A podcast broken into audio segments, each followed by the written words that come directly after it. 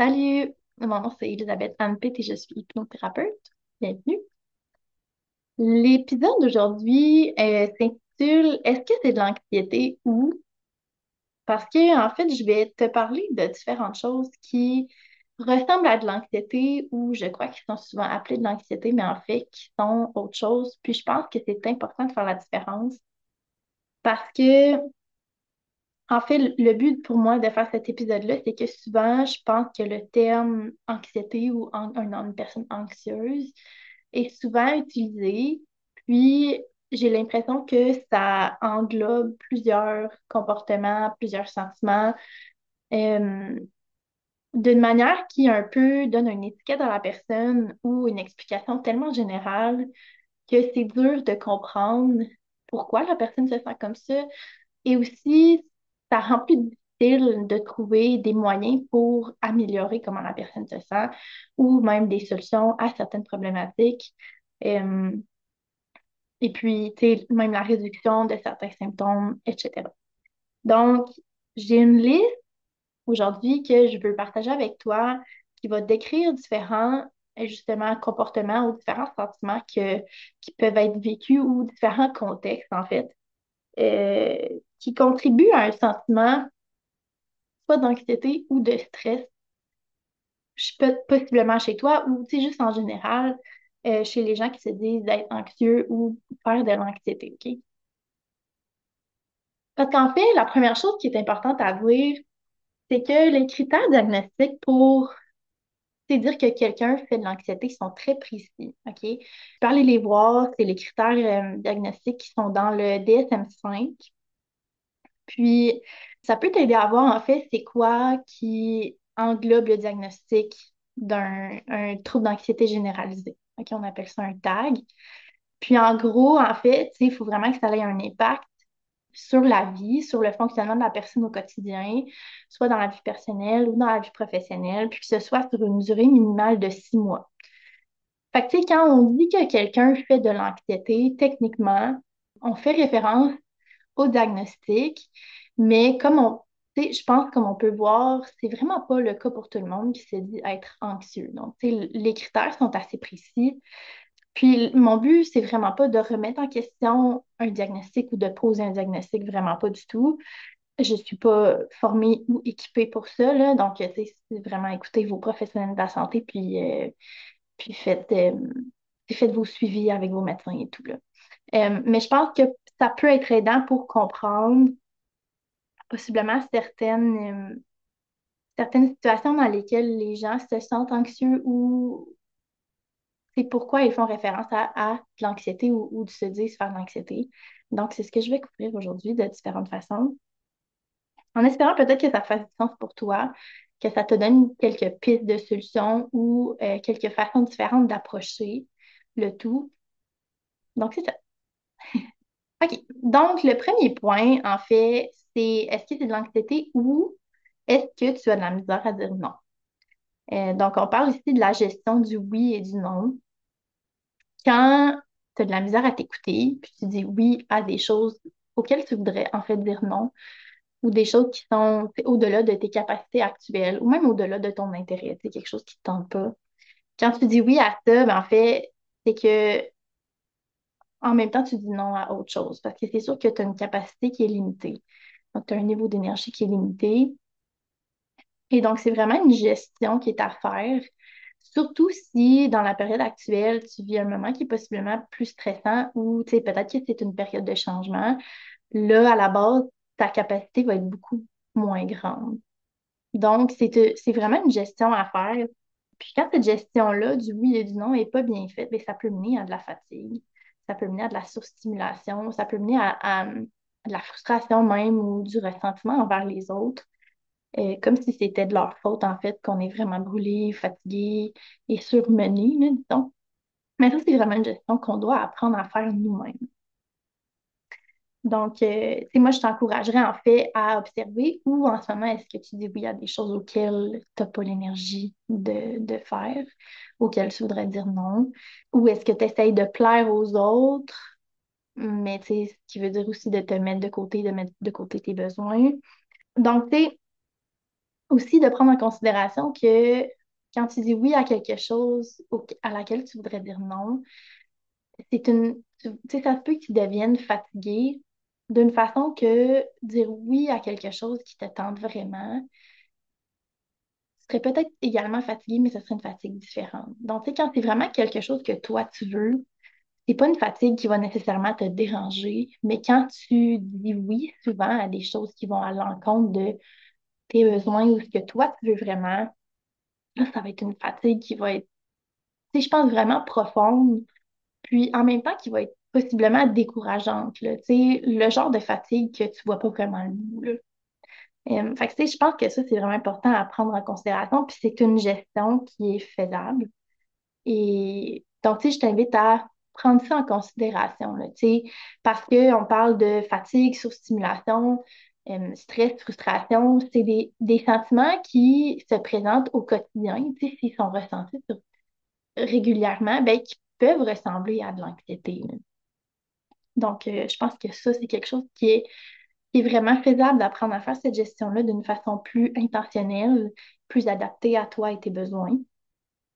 Donc, je t'inviterai à prendre ça en considération. Également, c'est dans tout ce que je vais dire là, si jamais tu as besoin d'aide, ben, je t'invite à aller chercher de l'aide. Peu importe avec quelle sorte d'intervenant ou de thérapeute, de ne pas le faire seul, ça peut être vraiment aidant aussi. Donc, le prochain point, en fait, c'est en lien avec le stress chronique.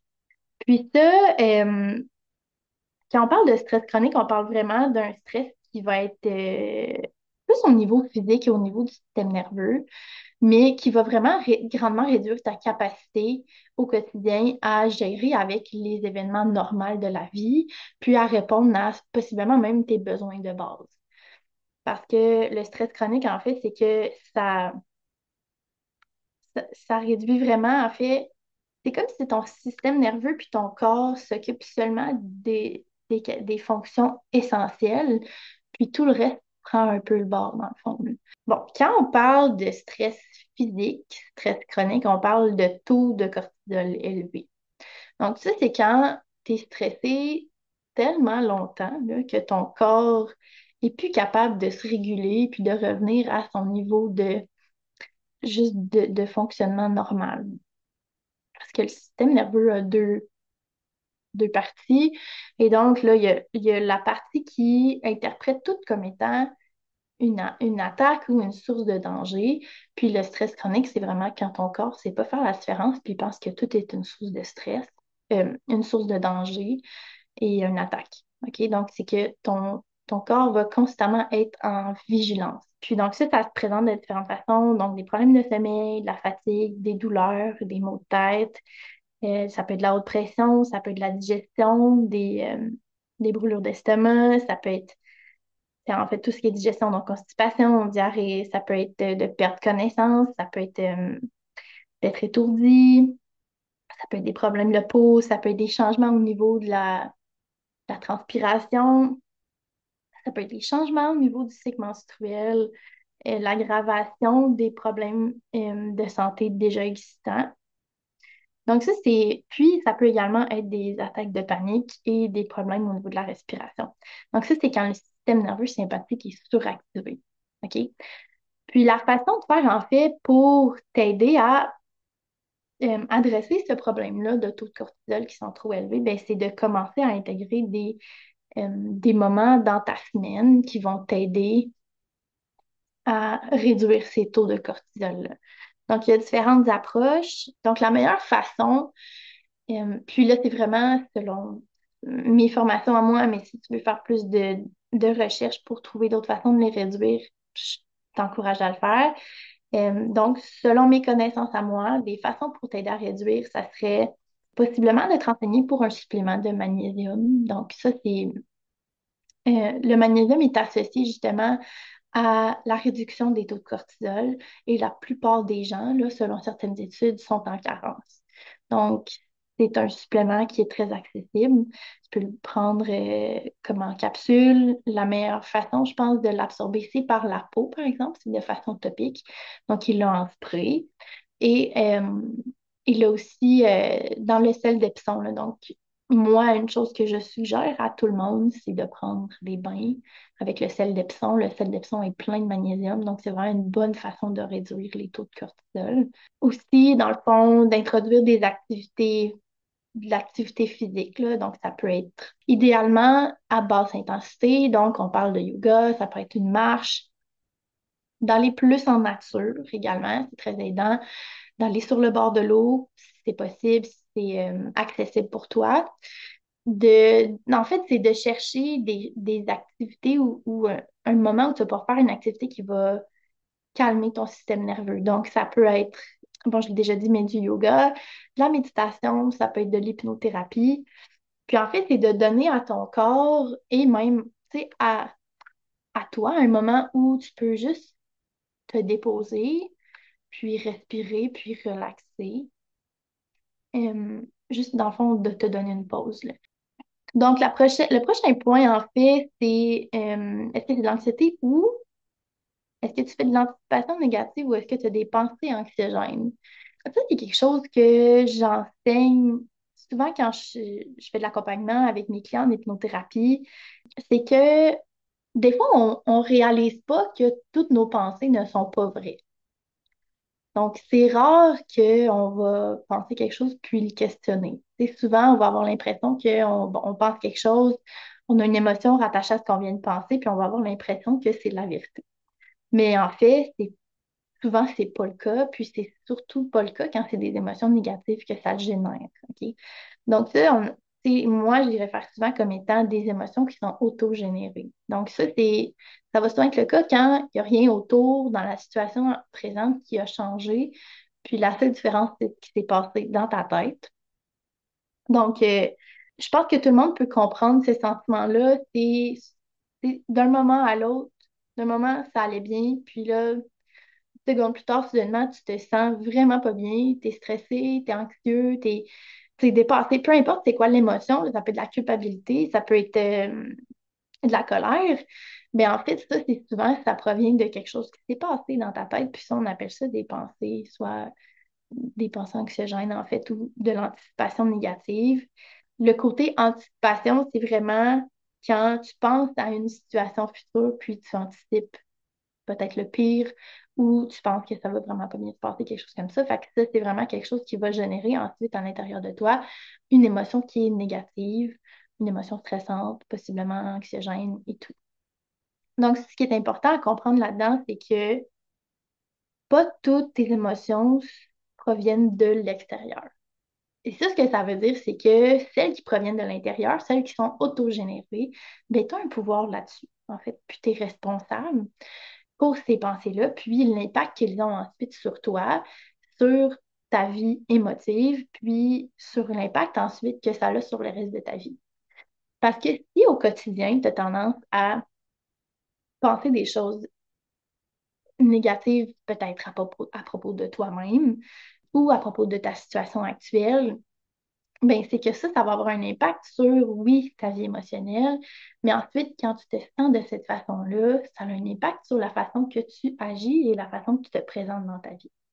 Puis, la façon que tu agis, la façon que tu te présentes, ben, ça a une influence sur tes relations, sur euh, ton travail, sur toutes les différentes situations qui vont, dans lesquelles tu te retrouves dans ton quotidien. OK? Donc, ça, c'est vraiment quelque chose c'est quelque chose que moi j'enseigne, puis c'est quelque chose que je vais enseigner davantage là, en allant de l'avant, parce que c'est un, c'est un aspect sur lequel on a tellement de contrôle, mais on ne le réalise pas. Donc, je pense qu'il y a beaucoup, beaucoup d'anxiété et de stress qui est autogénéré, sur lequel on a beaucoup plus de pouvoir qu'on le pense. Puis quand on prend responsabilité pour ces, ces, ces moments-là où on a des pensées anxiogène, ben après ça, c'est possible d'éliminer une grande partie de ces émotions négatives-là au quotidien. donc, inquiète-toi pas, je vais en parler davantage. Je, suis en train même de planifier un atelier que je vais donner euh, régulièrement qui va pouvoir aider à apprendre à gérer ces pensées-là au quotidien pour réduire justement ces sentiments euh, d'anxiété et de stress-là. OK. Bon, le prochain point, c'est est-ce que c'est de l'anxiété ou est-ce que tu as un style d'attachement anxieux? Bon, quand on parle des styles d'attachement, euh, c'est vraiment quelque chose qui est plus du niveau de la psychologie, donc qui va t'aider à comprendre ton pattern relationnel actuel en analysant euh, ton pattern relationnel avec ta famille d'origine, donc ta famille de quand tu étais jeune, avec tes parents et tout. Puis le style d'attachement anxieux, là, je vais dire quelque chose dans mes notes. En fait, l'attachement anxieux qui naît de la configuration de ta famille quand tu étais jeune, affaiblit l'estime de soi et crée une perception du monde qui exagère le négatif et diminue le positif. Cela mène très souvent à une forme de dépendance affective anxieuse, imagine sans cesse tous les pires scénarios qui pourraient advenir. Donc, la raison pourquoi j'en parle aujourd'hui, c'est que possiblement qu'en général, dans la vie, tu n'es pas une personne anxieuse, mais peut-être que cette anxiété-là se présente uniquement dans tes relations, puis ça pourrait être expliqué par ton style d'attachement. Et un point que moi, je veux amener par rapport à ça, c'est que ce qu'il faut comprendre, c'est que tes expériences forment la lentille au travers de laquelle tu interprètes les situations actuelles de ta vie. Donc, toutes les expériences que tu as eues jusqu'à maintenant vont former l'interprétation que tu vas en faire. Donc, c'est comme si tu avais des lunettes, puis tu regardes les choses au travers de ces lunettes-là. Donc, si tu as vécu des événements ou des relations insécurisantes par le passé, maintenant, l'insécurité est une réaction normale dans des situations qui sont similaires à celles que tu as déjà vécues. Donc, si tu as vécu une relation qui est insécurisante, mais si maintenant, dans une relation, il y a certaines choses qui sont, que tu remarques, qui sont semblables à celles que tu avais dans cette ancienne relation-là, ben, l'insécurité est une réaction normale parce que c'est ce que tu as associé un avec l'autre? Donc, ça fait partie de la lentille au travers de laquelle tu regardes et tu interprètes tes relations actuelles. Fait que ça, c'est quelque chose qui peut être intéressant parce que de le comprendre, puis là, en fait, si c'est vraiment quelque chose que tu veux à comprendre plus profondément. Il y a des livres qui sont super intéressants, mais c'est aussi plus avec un psychologue que tu vas pouvoir vraiment analyser ton pattern relationnel en comprenant celui que tu as eu en grandissant dans ta famille.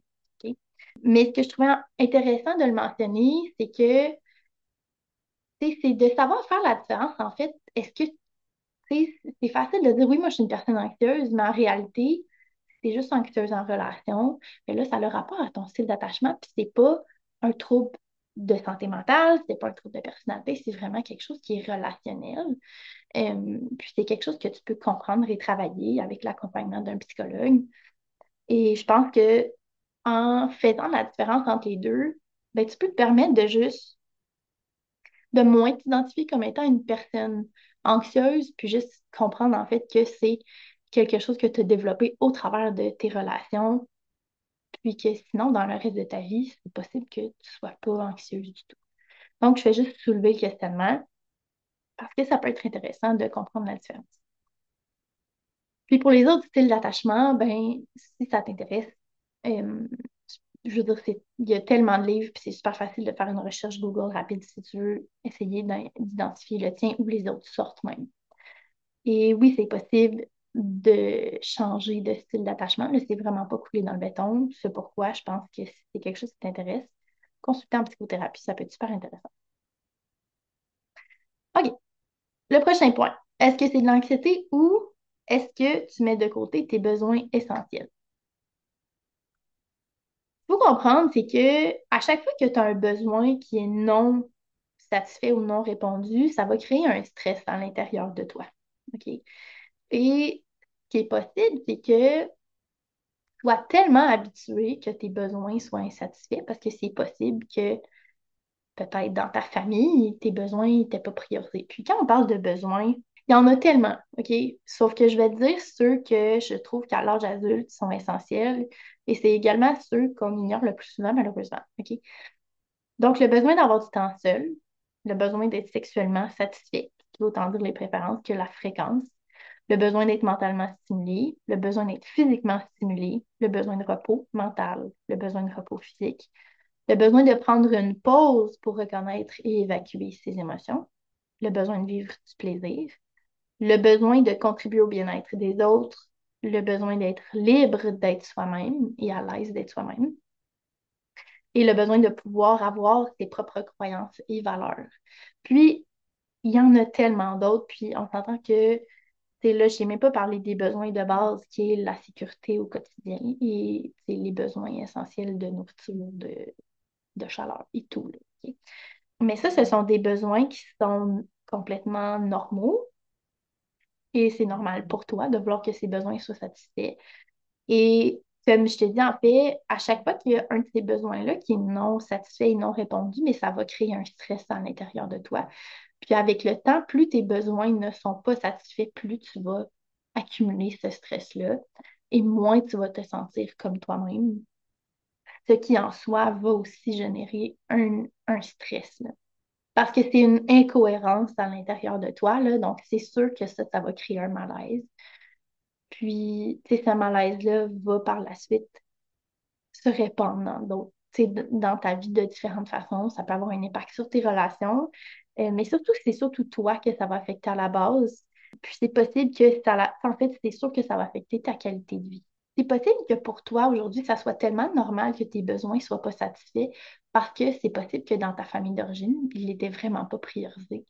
Et donc, ça peut être difficile aujourd'hui pour toi de commencer à les reconnaître puis à vouloir y répondre sans te sentir coupable, mettons. Mais sache que ces besoins-là sont normaux. Puis en même temps, je t'invite à regarder tes relations actuelles, soit amoureuses ou amicales, ou même avec les membres de ta famille que tu vois le plus souvent, si dans ces relations-là, tu as le droit et c'est encouragé pour toi de répondre à ces besoins-là, ou si tu es culpabilisé quand tu veux y répondre, ou si tu es encouragé à mettre les besoins des autres avant les tiens. Parce que oui, je te parle de ces besoins-là, les besoins que j'ai mentionnés, sauf que c'est d'abord et avant tout, c'est ta responsabilité à toi d'y répondre et de les mettre de l'avant. Donc, c'est pas euh, aux autres de penser à le faire ou à les prioriser avant les leurs. Donc, c'est vraiment ta responsabilité à le faire, mais c'est possible que tu n'aies jamais vraiment appris comment le faire. Je vais t'encourager justement à regarder où tu te culpabilises quand tu veux répondre à tes besoins et où tu t'attends à ce que les autres le fassent pour toi. Bon, le point suivant est, est très important, donc j'aimerais que tu portes attention à ce que je vais dire. Parce que je le sais qu'il y a plusieurs, plusieurs personnes pour lesquelles ça va être vrai. Donc, j'aimerais vraiment ça, faire la nuance entre est-ce que c'est de l'anxiété ou est-ce que tu vis dans un environnement ou une relation anxiogène? La raison pourquoi je vais faire la différence, c'est que je crois malheureusement que c'est très commun pour quelqu'un de vivre, de vivre de l'anxiété et puis de se blâmer elle-même, puis de penser, OK, non, c'est un trait de caractère ou c'est ma personnalité qui fait en sorte que je suis anxieuse. Et ensuite d'essayer de se corriger et de s'améliorer soi-même. Et tout ça un peu à l'aveugle, sans se rendre compte qu'en fait, c'est l'environnement dans lequel la personne se trouve ou la relation dans laquelle la personne se trouve qui est en fait anxiogène. Puis ce qu'il faut comprendre, c'est que quand c'est le cas, quand c'est la relation de l'environnement qui est anxiogène, qui est la cause de l'anxiété, c'est pas l'anxiété le problème. Donc, c'est pas ça qu'il faut travailler, c'est l'environnement et la relation qu'il faut soit modifier ou créer de la distance parce que le réflexe de la personne de se dire, OK, non, c'est moi qui suis anxieuse, c'est mon problème, je vais essayer d'arranger ça. Bien, en fait, c'est que la personne va en fait s'habituer à une situation ou une relation dans laquelle elle ne devrait jamais avoir à s'habituer parce que si elle est anxiogène à ce point-là, mais c'est évidemment quelque chose qui n'est pas sain pour elle. OK? Parce que la nuance que je vais faire, c'est une personne anxieuse aurait de la difficulté à composer avec certaines situations ou pressions que quelqu'un d'autre qui n'a pas d'anxiété serait capable de gérer avec facilité. Donc, c'est comme ça qu'on va faire la différence? Dans le cas d'une situation ou d'une relation anxiogène, le sentiment d'anxiété est la réponse normale parce qu'il s'agit d'une situation anormalement anxiogène. OK? Donc, si c'est la situation, l'environnement ou la relation qui est anxiogène. Le sentiment d'anxiété que la personne va ressentir, c'est une réaction normale parce que c'est la situation qui est anormalement anxiogène. Donc, en essayant de réduire l'anxiété sans adresser la relation ou l'environnement, ben en fait, c'est d'essayer de s'habituer à quelque chose qui ne devrait pas avoir lieu d'être. Donc, c'est vraiment une réflexion que je veux t'encourager à avoir si tu vis de l'anxiété au quotidien ou du stress au quotidien ou tu trouves que tu es une personne anxieuse, d'observer si en fait tu te retrouves dans un environnement, peut-être au travail, peut-être à la maison, dans ta famille anxiogène, ou peut-être une relation amoureuse si tu es en couple. Est-ce que c'est une relation qui te cause de l'anxiété? Et peu importe c'est quoi, autre situation qui peut être anxiogène, qui peut avoir un impact sur toi au quotidien. Donc, tu sais, la différence que je veux faire là, c'est que à ce moment-là, tu n'es pas une personne anxieuse, tu es une personne qui vit une situation anxiogène. Parce que cette anxiété-là ne serait pas là si tu n'étais pas dans cette situation-là. Donc, si on te retire de l'environnement, de la relation, tu fonctionnerais très bien dans ton quotidien. Donc, ça, c'est quelque chose qui peut être à soit à accepter ou à traverser ou à gérer parce que c'est possible que, si tu es encore dans cette situation-là, dans cet environnement-là ou dans cette relation-là, c'est parce que ça n'a vraiment pas été évident peut-être de t'en sortir ou de trouver une façon pour t'offrir une meilleure qualité de vie autrement. Bon, on termine avec deux points. Est-ce que c'est de l'anxiété ou est-ce que tu as de la misère à gérer tes émotions difficiles? La gestion d'émotions, c'est vraiment une des choses que je travaille le plus avec mes clients et mes clientes parce que les émotions difficiles, c'est que les c'est ce qu'ils vont avoir tendance à vouloir résister le plus. Et les émotions difficiles, c'est souvent ce qui va mener à certaines dépendances. Euh, en fait, c'est pas les émotions qui mènent à ça, mais c'est le, le manque de savoir gérer les émotions difficiles, donc qui va mener à certaines dépendances ou à certains comportements d'adaptation comme de l'évitement, de la distraction chercher du réconfort, comme possiblement manger ses émotions, euh, puis toutes les sortes, les sortes de dépendances différentes qui existent. Donc, à défaut de savoir comment gérer ces émotions-là, ben, les gens trouvent des façons de, de, de s'adapter à leur présence ou à les éviter ou à se distraire euh, d'une façon qui n'est pas tout le temps saine. Et donc, les émotions difficiles sont là quand même. Et quand les émotions sont refoulées, ben, c'est sûr que ça a un impact au quotidien sur la santé, autant physique que mentale de la personne.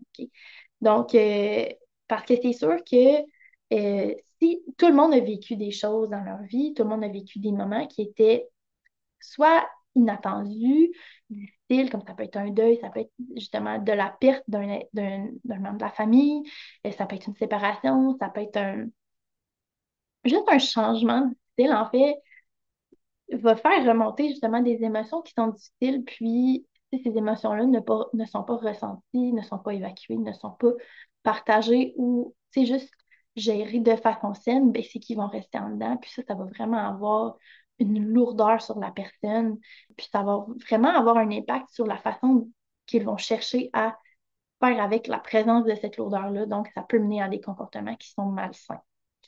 Et la raison pourquoi c'est possible que peut-être toi, tu aies de la misère à gérer ces émotions difficiles-là, ou si on pense à ce qui mène justement à certaines dépendances, bien, il y a tellement de, raisons différentes qui peuvent expliquer ça, sont vraiment, je crois, plus accessibles en psychothérapie. Mais si on en parle rapidement, il y a un concept qui s'appelle en anglais Childhood Emotional Neglect. Il n'y a pas de traduction encore, je pense, donc euh, mais rapidement, ça se traduit à euh, la négligence émotionnelle à l'enfance. Ça, c'est une série de livres écrits par justement une psychologue américaine. Euh, c'est super intéressant parce que ça explique en fait à quel point il y a un impact à long terme sur l'enfant qui devient adulte, qui, à l'enfance, pour qui il y avait une certaine négligence émotionnelle de la part des parents envers l'enfant.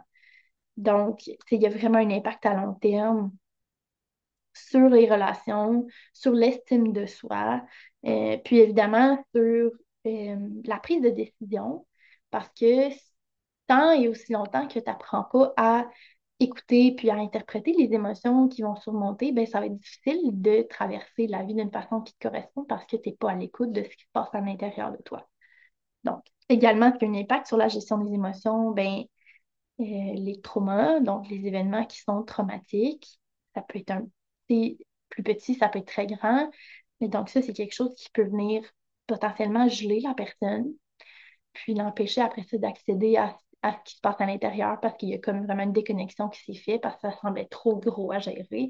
Donc ça, c'est quelque chose qui est vraiment travaillé en psychothérapie si tu ressens que c'est quelque chose que tu as besoin de faire c'est ça, autant de la négligence émotionnelle à l'enfance, comme j'ai parlé, ben, la gestion d'émotions, ça vient aussi vraiment du conditionnement social et familial. Donc, comment est-ce que ta famille faisait ça? Comment est-ce que tes parents faisaient ça? Ce qui écoutaient, eux, comment tu te sentais? Ce qui t'encourageait à en parler? C'était quoi qui était correct? Qu'est-ce qui n'était pas correct? Et qu'est-ce qui était encouragé? Qu'est-ce qui était découragé? Donc, c'est toutes des choses qui ont un grand impact sur comment tu vas apprendre à gérer tes émotions, puis c'est quelque chose que tu vas amener avec toi à l'âge adulte. Et tant et aussi longtemps que tu n'apprends pas à gérer, à exprimer et à évacuer ces émotions-là de façon saine, ça va avoir un impact incroyable sur ton estime de toi, puis sur tes relations avec les autres. Et euh, même ta relation avec toi-même, ce que tu te permets de vouloir, ce que tu te permets de ressentir, ce que tu te permets de, que tu te permets en fait d'attendre de la vie puisque tu te permets de, de demander. C'est en fait, c'est les besoins que tu te permets d'avoir. Et puis au final, on termine avec est-ce que c'est de l'anxiété ou est-ce que tu vis une période de changement qui apporte avec elle de l'incertitude, du stress et des questionnements? Le changement, c'est, puis on parle ici là, de changement dans toutes les sphères de la vie, donc que ce soit familial, professionnel, relationnel, une situation, c'est comme euh, un déménagement, toutes sortes de changements vont apporter avec elle un degré de stress.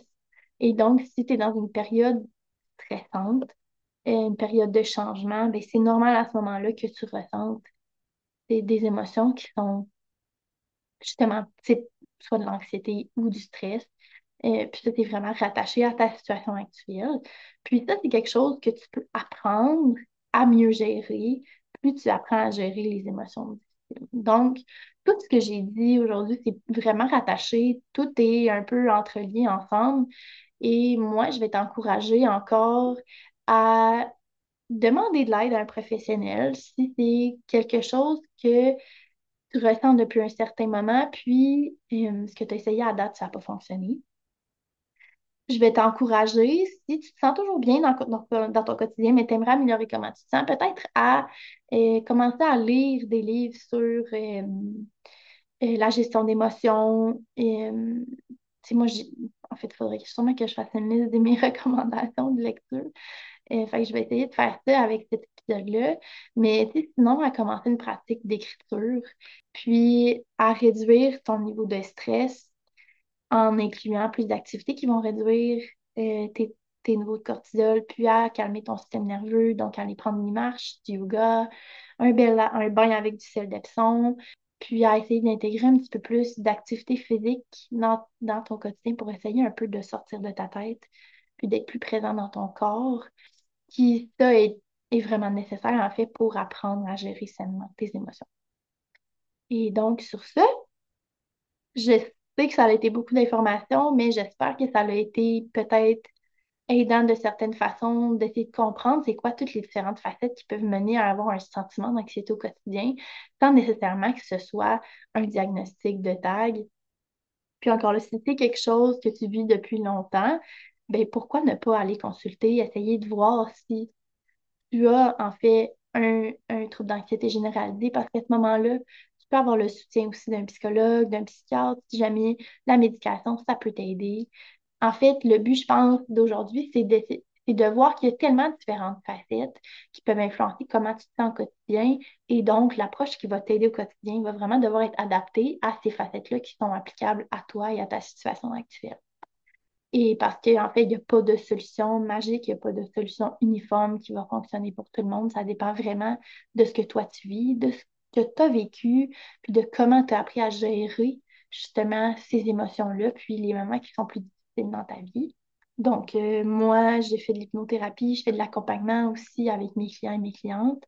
Donc, c'est sûr que si c'est quelque chose qui te rejoint, ça va me faire plaisir de t'accompagner dans ton cheminement. puis sinon, un psychologue, ça peut vraiment être aidant aussi pour comprendre tout ton passé, puis comprendre comment ça t'impacte aujourd'hui. Donc, il y a tellement différents, euh, de différents professionnels qui peuvent t'aider justement. Et la meilleure façon de voir si ça va t'aider, c'est de l'essayer. Et donc, je t'invite à avoir une belle ouverture, en fait, par rapport à ça. Puis, je t'invite aussi à arrêter d'essayer de tout faire ça tout seul. Parce que, euh, en fait, on n'est pas censé faire ça seul. Et c'est totalement humain. Et en fait, c'est un de nos besoins essentiels d'être bien entouré. Et donc, euh, je t'invite vraiment à t'ouvrir à ça, puis à t'ouvrir à tes propres besoins, puis à, avoir certaines réflexions sur, OK, comment est-ce que, comment est-ce que ça se présente pour toi là maintenant, aujourd'hui, puis comment est-ce que tu peux apprendre peut-être certains outils ou à demander de l'aide pour t'aider dans ton quotidien là, pour aller de l'avant. Donc, merci d'avoir été là, puis euh, je te dis à la prochaine.